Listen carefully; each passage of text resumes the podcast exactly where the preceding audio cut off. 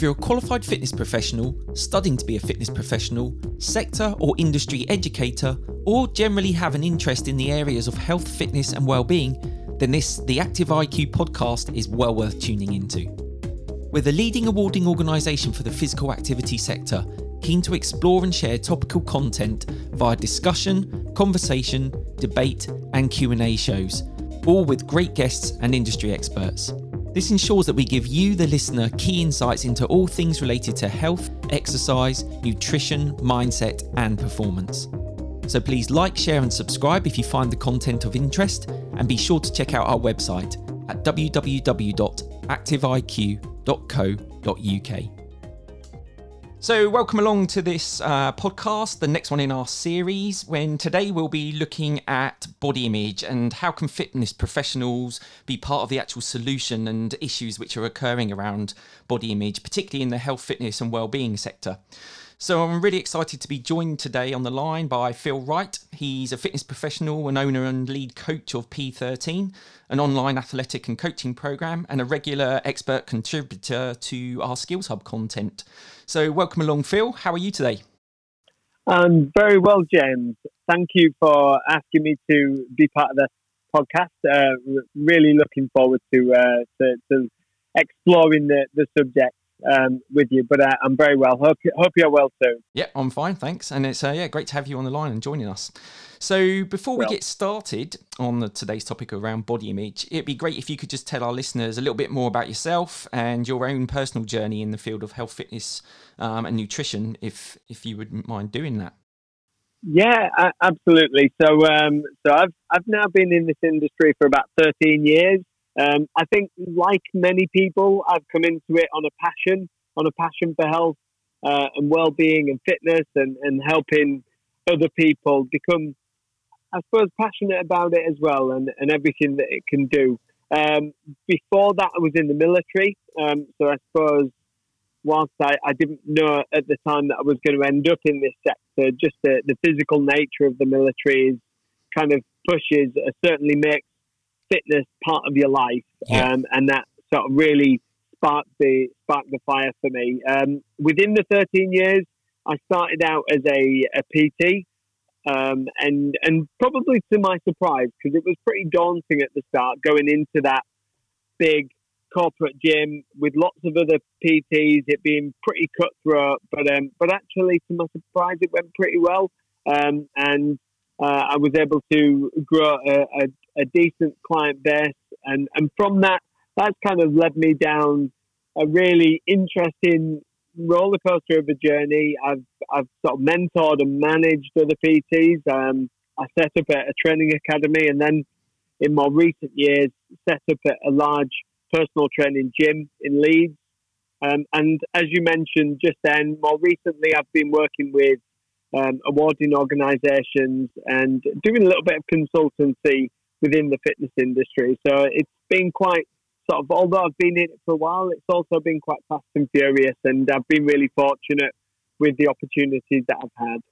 Great, fantastic. And obviously, just kind of to let our listeners know about, you know, how we got to this point and this topic. And it all came about from a blog post which I'd seen you write and we've now launched that or we're about to launch it on our own skills hub platform around body oh, image and, and how you've actually over over time managed to speak and interview people who've had issues with body image as a result of their kind of interaction with the fitness industry, and hence why we asked you to join us for this podcast today. So that will be re- um, actually launched or released with this podcast, so people will be able to read that blog post and also have listened to this this podcast as well.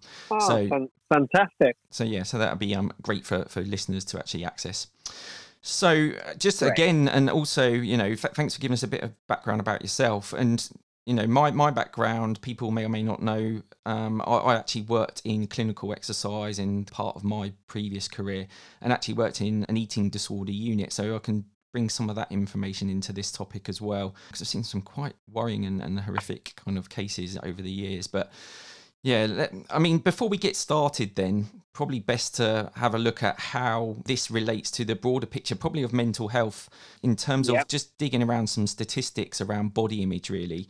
So, obviously, yep. we've had Mental Health Awareness Week last month, and the Mental Health Foundation actually released a piece of research around body image and how we actually think and feel about our bodies was the actual title of it. And i just wanted to kind of share some stats with our listeners around what what people's thoughts and feelings are on their own body image. So the mental health foundation actually interviewed 4500 or just over 4500 adults and 1118 i believe if my memory serves me well um, teenagers so they teenagers were classed as 13 to 19 year olds adults 18 plus. So there's a bit of overlap between those two categories at the interview, but some of, some of the yeah. statistics were really, really shocking. For instance, one in five adults feel shame about their body image. One in three actually feel down or low. So that's about 34% they, they reckoned about their body image. Some even felt absolutely disgusted. One in five are actually cited as, as saying that. And and the most worrying statistic really is that one in eight people actually felt suicidal as a result of their oh. their views and feelings of their own body image. And then when we look at teenagers, that was adults, and when we look at teenagers, you've got about a third of teenagers feeling at least upset, if not ashamed, about their body image. And hmm. forty percent of these teenagers actually apply or um, allocate or attribute these feelings of worry, stress, upset about their body image to social media. Um, and obviously, you know, we can't get away from it. Social media has a huge part to play, for better or for worse, you know, in our sector, yeah. whether that's marketing, advertising, etc. But it, there's ultimately the negative sides. We typically hear about it, about bullying, etc. And then there is this undertone of body image shaming, which which occurs, and that's really really worrying. And I um, just wondered what your thoughts were in terms of if we've got teenagers who are feeling like this and adults obviously are feeling like this as well. A lot of people will often look to the fitness industry in some way, shape, or form to try and combat these. But how, how do you feel we actually cope and manage as an industry with tackling and dealing with these kind of statistics around body image? Just wondered what your thoughts were. Um, well, I, I think uh, without being overly critical, I think we are starting to recognise our wider responsibilities um, in this area specifically. In more recent times, I know Active IQ have launched the mental health qualification, and I think that's that's hopefully the start of more to come in terms of being able to upskill ourselves as fitness professionals in this sector. Because um, I, I think, as you alluded to within the statistics, I mean, you know, they're they're just shocking. They really are. And as a as a parent, as a dad of two young girls, to to sort of think about that as a dad and and how the how likely either one if not both of those are, are going to be impacted by the culture and social media and and everything relating to that. Is just it's it's scary. Um, yeah. I, I think one of the really difficult things and perhaps confusing things is that as we've almost kind of touched upon um, images alone are, are very much used to model what health and fitness is, but actually a picture or an image of someone isn't in any way, shape, or form an accurate reflection of health and fitness. And it can be really misleading and it can create the wrong type of picture or understanding in the consumer's mind as to what being healthy is or what being fit is it, it, can sort of lead to a bit of an obsession. And I think um, I think we're starting to recognise that. Um, but in the same token, we have in the past uh, been guilty of using striking images to to ultimately sell to be commercial.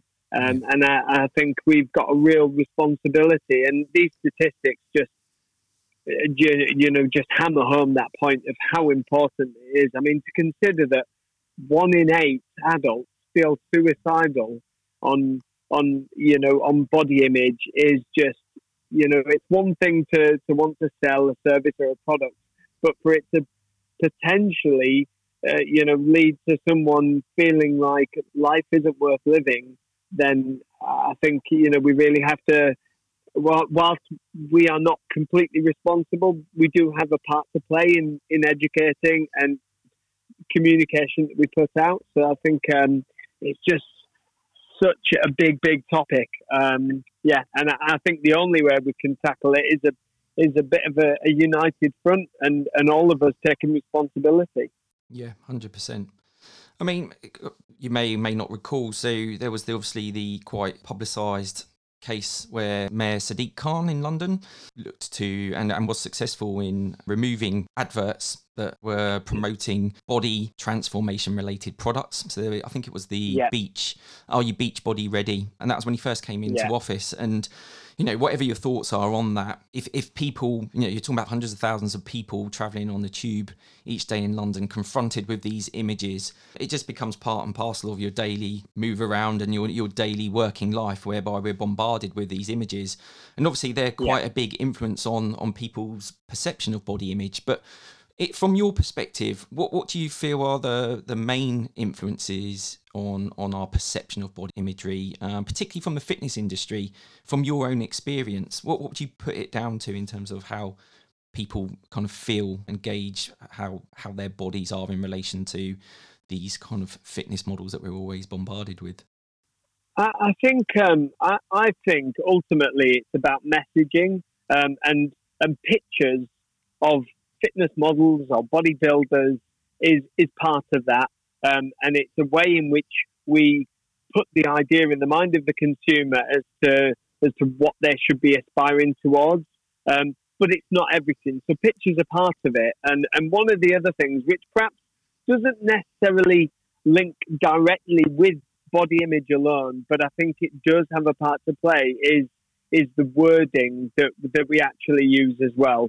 Um, so uh, without sort of naming organisations, I, think just looking at the way we we sort of strongly use messaging to draw people into gyms, obviously with positive intention because we want people to lead fitter and healthier and happier lives.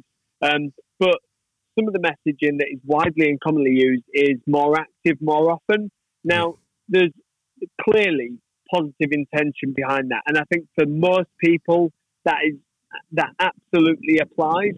But at the same time, it also implies, without saying it directly, that what is being done now is not sufficient.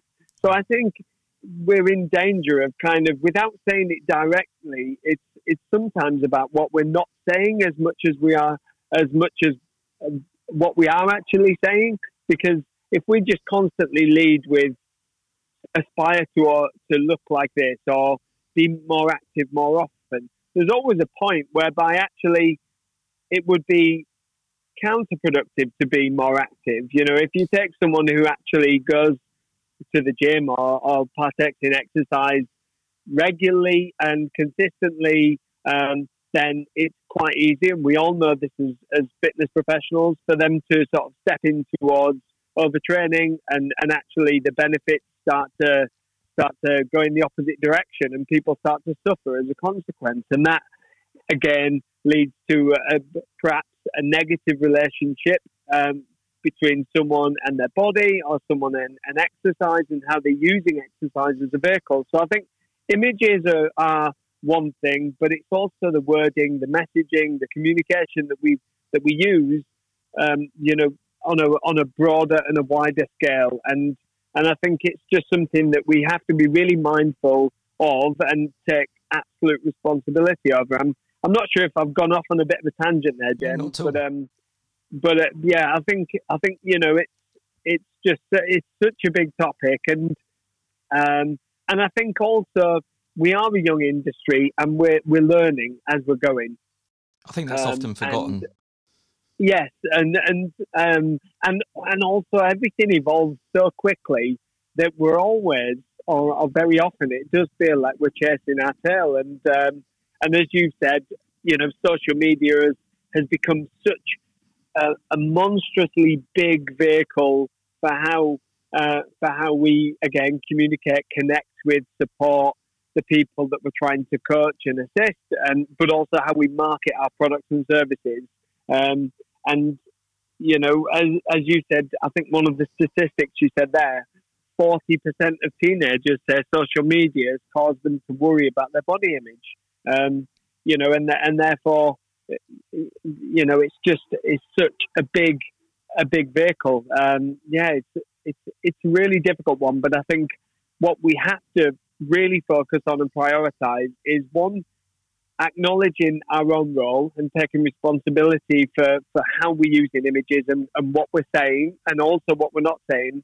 Um, but uh, I've lost my train of thought there. But um, but but at the same time, um, I think it's sorry. No, I was just going to say, you know, a point you made earlier about overdoing it, what's almost regarded as an overdose of activity, and that that can be quite often be the case, particularly with people who are new to exercise, who've jumping in at the deep end almost and overdoing it, and then they have this negative kind of experience and association with physical activity.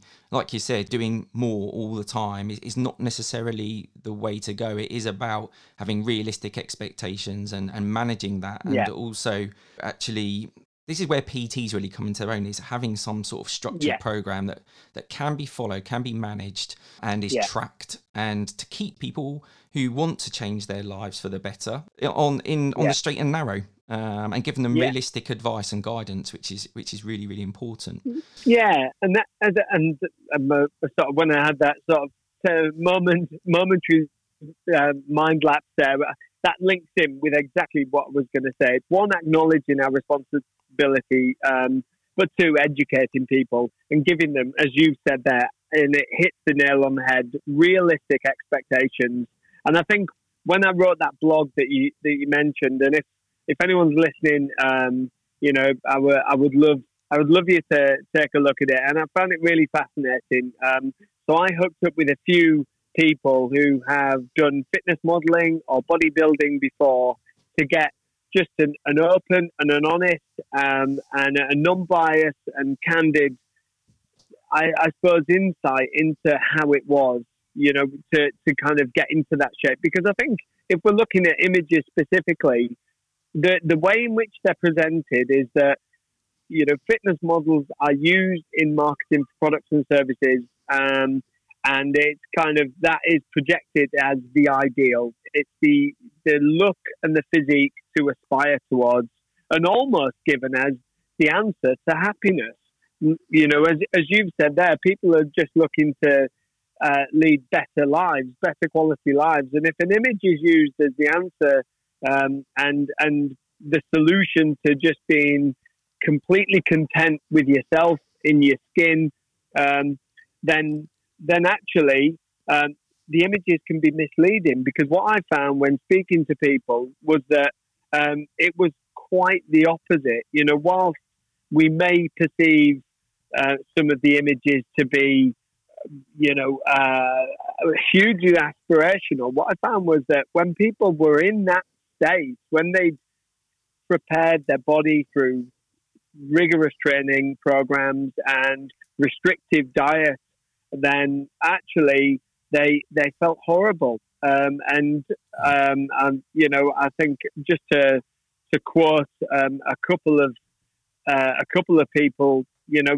Ali Williams was one of the, the ladies who very kindly gave me an insight into her experience, and she said mentally it didn't serve her well at all. Um, she dropped body fat to to uh, about twelve percent body fat, uh, which is which is low for a female. Um, and even though she was at such a low body fat percentage, she felt obese. She hated herself. Um, she she became hugely obsessive, and you know it led to a real state of, of disordered eating and body dysmorphia. Yeah. Um, so so I think that you know clearly, whilst that is just one case, um, there was a real pattern emerging of the four people that I interviewed.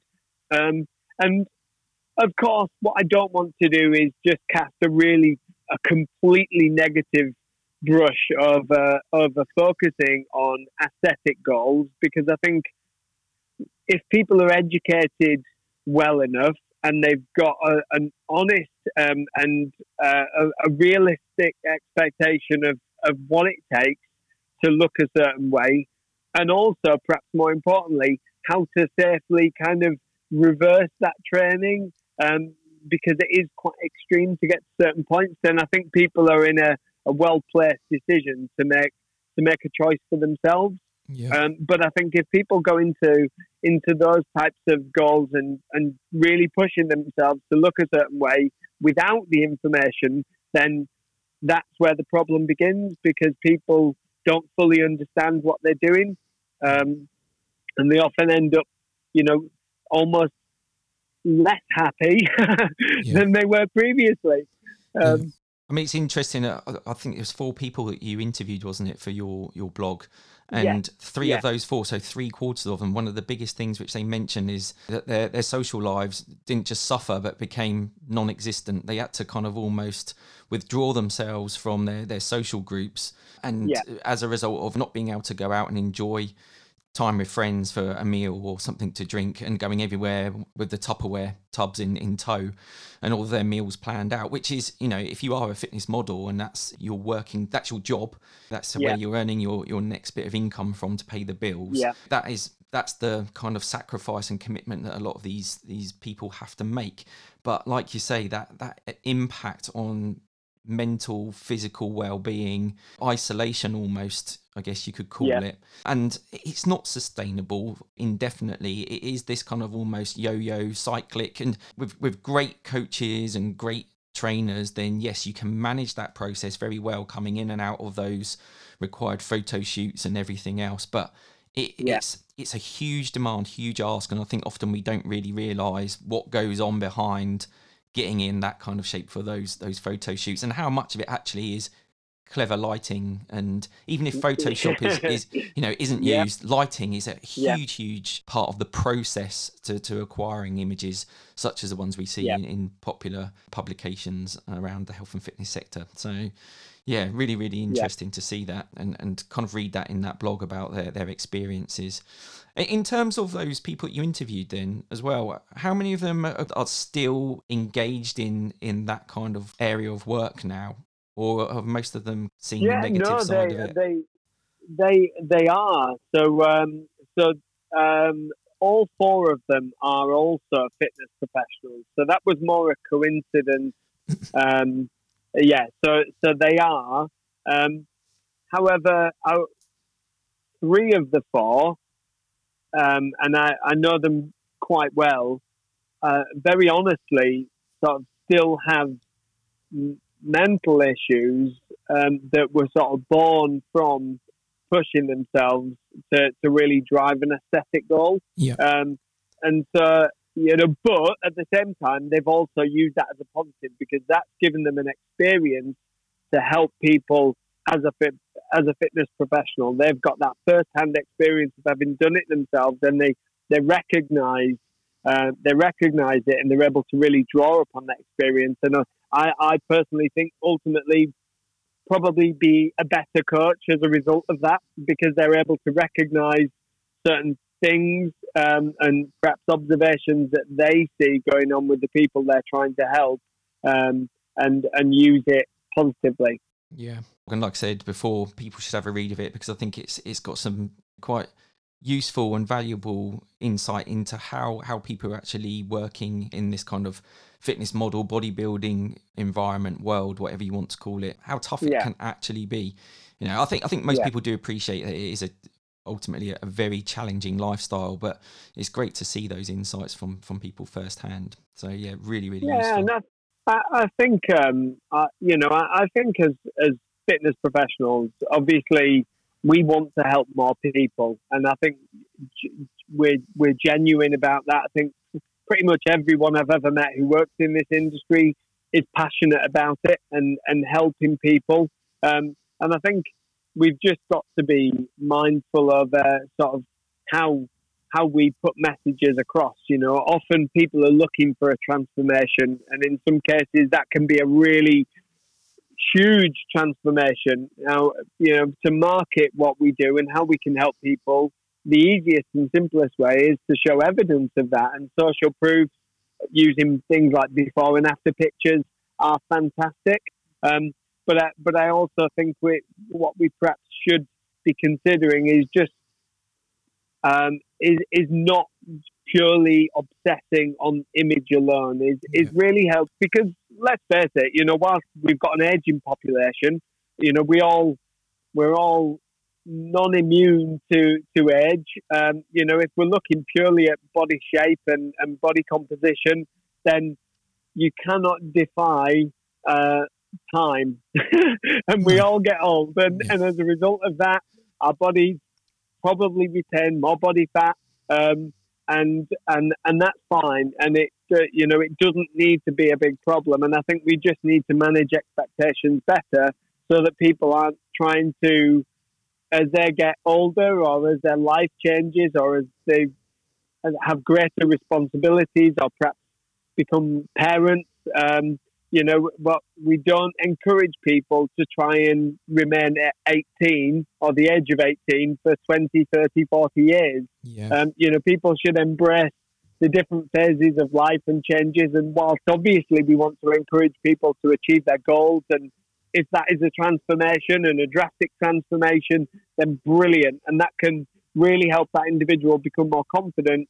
But I think we've just got to continue to educate as well um, to manage those expectations well and, and be able to recognise, um, you know, uh, perhaps some of the warning signs when when things aren't going quite so well.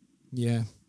I mean, and on that note, you know, around kind of the advertising and marketing of services, I was funny enough talking to someone I know who actually owns a, a gym the other day, and they've actually switched all of their imagery. So all their corporate imagery, website images, everything on their flyers and other kind of media and social media is all rather than using stock photos, they have a photographer. So someone that's on retainer yeah. that just comes in regularly and, and takes realistic images of the facility, real people working out there, real people socializing, having fun, etc. And and it, the website, the before and after, looks completely different. Yeah, and I think that's there's something in that about making it real, something that's tangible, something that's the real world that we live in, rather than aspiring to be this almost Hollywood actor actress yeah, type. Uh, absolutely, and you know, I think you've you've sort of alluded to a really good point there, and I think firstly that is fantastic to hear, and I absolutely love, you know, hearing that the facilities and the owners of facilities are, are, sort of taking a stance and just being completely genuine and authentic. Yeah. And I think actually, you know, you've you've mentioned there um, the real transformation that people are looking for. People are looking, um, and it is, and the the great thing about this is this transformation is sustainable. You know, people can't sustain a particular look or a physique forever. That's just impossible. It's a physiological impossibility, and I think we we kind of have to move on from that. But what people can sustain is a, a, a state whereby they enjoy being active, they enjoy exercise, yeah. and and that's going to evolve. And what that looks like is going to change over time. But sure. it is possible to to be at a, in in a you know in a, a sort of a, a position whereby it's just part of your life and you and you enjoy it and it's fun. And I, I, I think that transformation and perhaps using that um, and and messaging more with with that is perhaps going to help people aspire towards something like that as opposed as opposed to obsessing over image alone. Yeah, definitely. And I and I think you know just from my own observations over the years working in this industry, I'd actually say that the, the kind of public facilities have been much better at that kind of messaging and branding than say the yeah. private facilities. But I'm starting to see more and more, or, or should I say, less and less stock imagery being used um, at facilities, which yeah is, is a great thing, really really positive in my opinion. So uh, completely, yeah, completely. So, in terms of what needs changing in our industry, we've touched on some of that, and kind of along those lines, really, from your perspective, how can people themselves take um, action to be to be more resilient around you know how they perceive their own body image. Is, is there anything from your experience or working with clients that you've you've seen them do or you've helped them to do as part of that coaching process and journey that enables them to move beyond body image and it not be the be and be all and end all so to speak? Yeah. Um, I, I think, firstly, uh, I've just got to acknowledge and recognise that it, it's hard not to be, you know, I am a human. We are all humans. When you see a picture of someone of the same gender, perhaps roughly of a similar age, um, you know, we are guilty of just making immediate judgments and and assessing things. When I when I see someone who's in great shape, immediately there's a part of me that kind of I, I would love to look like that, or I would love to be able to do that. So I, I think it is is difficult, and it it takes. Um, you know, I, I don't think it's something that people can just do immediately. But I think, firstly, in a in a step towards becoming more resilient, towards um, images that, are, as you said, you know, when you're on the, the tube, you know, they're thrust in your face multiple times every single day. I think the first thing to, to kind of just put into your mind is that we have no idea of how that person actually felt when that photograph was taken. Yeah. Um, or, and as you said, whether or not Photoshop was used. So, so really, you know, it could be fake. It could be, um, you know, it could not represent the, the what it's trying to sort of um, project. And so I think I think that's the first thing. Um, and the second thing, if I'm not sure if I'm allowed to jump onto a second point, I think that's fine. I think to um, not not exclusively set goals that are image related. So I think obviously, you know, it, it's absolutely true that pictures, before and after pictures, can be really useful um, to see change um, and to and to show progress. When sometimes the scales don't do it. If someone has a, a body shape related goal and perhaps they're looking to lose a few pounds or lose some body fat or, or whatever, um, sometimes the scales won't show a difference despite there being a significant change. And a photograph can be very, um, very strong in, in giving that evidence to say, well, actually, even though the scales are showing pretty much the same, um, yeah. there's all there's a lot of change. But I think setting personal goals that are not just image related is is important because um, you know we our how we assess images is is largely um, connected to our emotional state. And um, what I'm not saying is that you can't trust your emotions, no. um, but our emotions change multiple times daily. So if you're in a good or, or bad mood, that's going to impact how you actually see what you see. Um, so I think image-related goals can be can be dangerous, um, and I think also they're they're not the most empowering goals ever because what we're doing is we're aspiring to look a certain way and and we're also opening ourselves up to the opinion of others. Um, and I think that can be a really dangerous place to be. Um, so, so, so I would say that is don't focus on image goals exclusively or image related goals exclusively. Try and set wider goals. Yeah, it's really interesting that you know, I've done I've done a few podcasts recently, and everything seems to keep coming back to to goals and goal setting. And I've, when I was a tutor, it was the thing which I always drove home about how important it is to get that goal setting process, aspirations, objectives, targets, whatever you want to call them, making sure that they're really well formed and that they they actually do drive the program in the right direction. And it's often, yeah. unfortunately, it's that part of the, the programming process or the, the PT or instructing process that goes down the wrong path yeah. or isn't quite supportive or descriptive enough to enable people to to focus on the right things and steer clear of the things which are potentially negative or, or can be quite demotivating. So I think yeah. what we'll probably do is do another podcast um, in, at some point around goal setting and its importance because I know again from my experience of around quality assurance as well, goal setting tends to be a thing which training providers often comment on that they they kind of struggle to impart onto learners and get them to actually understand and grasp it in, in a way that yeah. they can just go and use it as a their fundamental tool that they have in their kit. Yeah. So I think that'd be really an important one to cover in, in a oh, future I, podcast. I think I think so. You know, it's, it's absolutely vital that goal setting is is done is done well and properly and in, really individualized. You know, some people are not very good at setting goals, so I think we've got to be willing to challenge people on goals and really try and unpack what goals are, what they mean to that person, why they're important. Sometimes that can be done quite quickly. Sometimes it can take a period of time to actually get there to really yep. help set those goals. So I think we've got to be quite versatile and agile of the way that we work and the way that we set goals with people and not just have a single approach to goal setting. It's kind of understand the individual um, and work with them in a way that that is effective to, to kind of setting those goals and and also keep goal setting as a, a continual part of, of the work that we do with people because things can change. You know, um, uh, life can change, commitments can change, and that can uh, re you know we have to reprioritize and, and reflect and, and look at those. So yeah, uh, I think just such a such a as you said, it could easily be a, a, a really lengthy discussion in itself.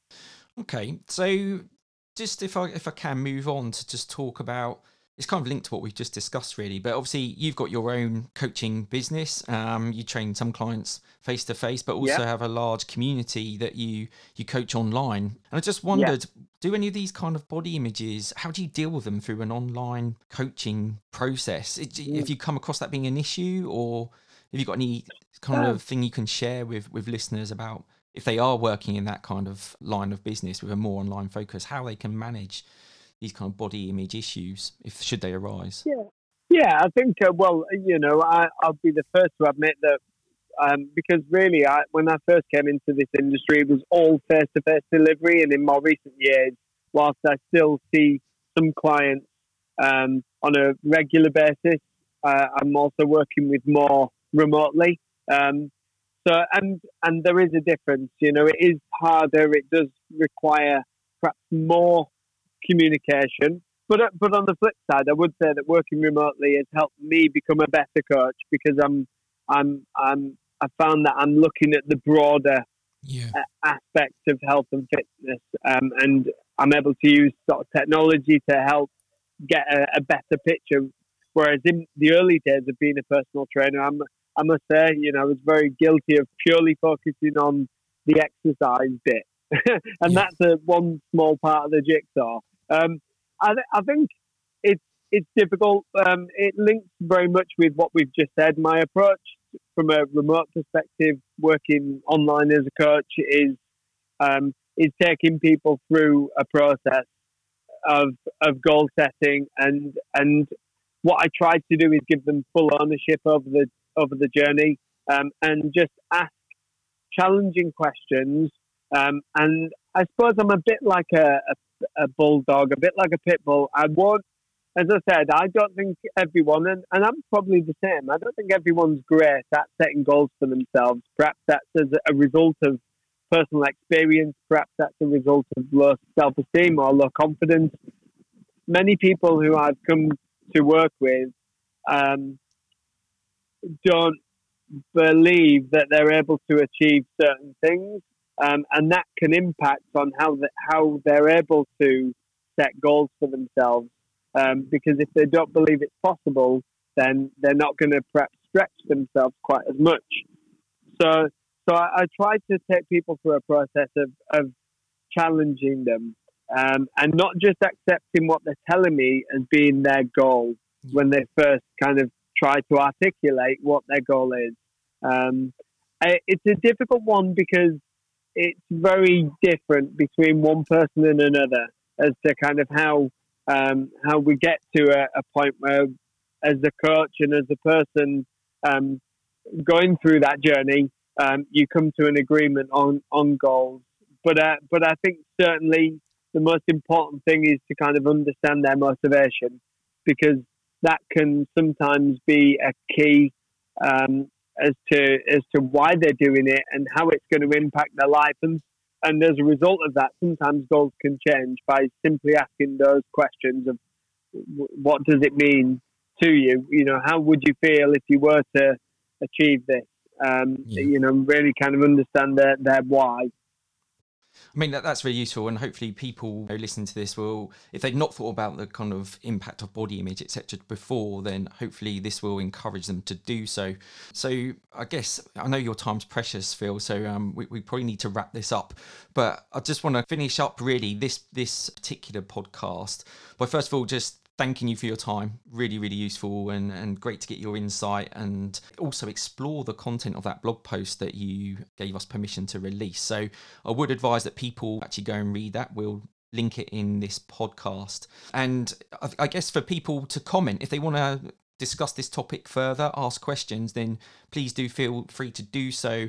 Both Phil, myself, I would be happy to to kind of come back to you and continue this discussion. And maybe if you want another podcast that looks at specific areas in relation to this topic, then do let us know and we can always get that sorted and arrange that. And also just to really give our listeners some directions where to go to look at other reputable resources around body image so i'll put some links in the description to this podcast as well but just quickly Brilliant. Things like the be real campaign which was launched in 2014 still going strong there's also taking action on body image that's a toolkit released via the National Citizen Service. So if you're a leader, youth worker, coach, etc., and you want to look at some tools to work with in terms of body image, if you have um, clients or people you work with who might be experiencing issues in that area, well worth looking at. And like I said, the most probably recent up to date information for the UK, particularly, whilst not fitness industry specific, is more about the more general population, is the Mental Health Foundation Body Image Report that was released this year. So, like I said, I'll put the links in, in the bottom of this podcast. So, probably time to wrap up. Is there anything else you want to add before we, we wrap up, Phil, in terms of. No, I, I, I don't think so. I mean, I, I think uh, just one thing, you know, in, ultimately, as fitness professionals, we are role models. Yeah. Um, and it's you know it's uh, one of the best ways to, to role model is to kind of live the talk, is to walk the walk and walk the talk. And I, I think you know because ultimately, as as role models, we can put a lot of pressure on ourselves, and we're probably our own worst enemies in terms of creating that very internal um, and, and self built pressure I, I think one of the biggest things is that, from my experience, is to just not put a huge amount of pressure on your own shoulders to kind of constantly be perceived as the perfect model of health and fitness. Is just try to be comfortable with you know normality, whatever normality is to you, um, and and just not feel like you constantly have to have to be doing everything perfectly and walking the tightrope. You know, I think we're all we're all human, um, and uh, and I think uh, uh, allowing ourselves to just indulge or just you know do things that perhaps wouldn't necessarily come into our top three tips for being healthy and fit, yeah. and that, that's okay, and that and that and that's not a bad thing. Um, and I think if people look at ourselves as role models and us embracing that, uh, I think that can be really positive as well in helping people, you know, get closer to to a state of contentment in their own skin um, and being more comfortable in themselves and and less, you know, towards the statistics that you started this podcast with. Um, I think that that would be it. Excellent. Well, thanks again for your time, Phil. It's been really great talking to you, and hopefully, people will enjoy reading your blog and listening to this podcast. And we'll catch up again soon for another installment of our podcast series. So, listeners, do keep an eye on our social media channels to look at when they'll be released. So, thanks again, Phil, for your time. Hope you have a great rest of your day, and I'll catch up with you soon. Cheers, Jem. Thank you.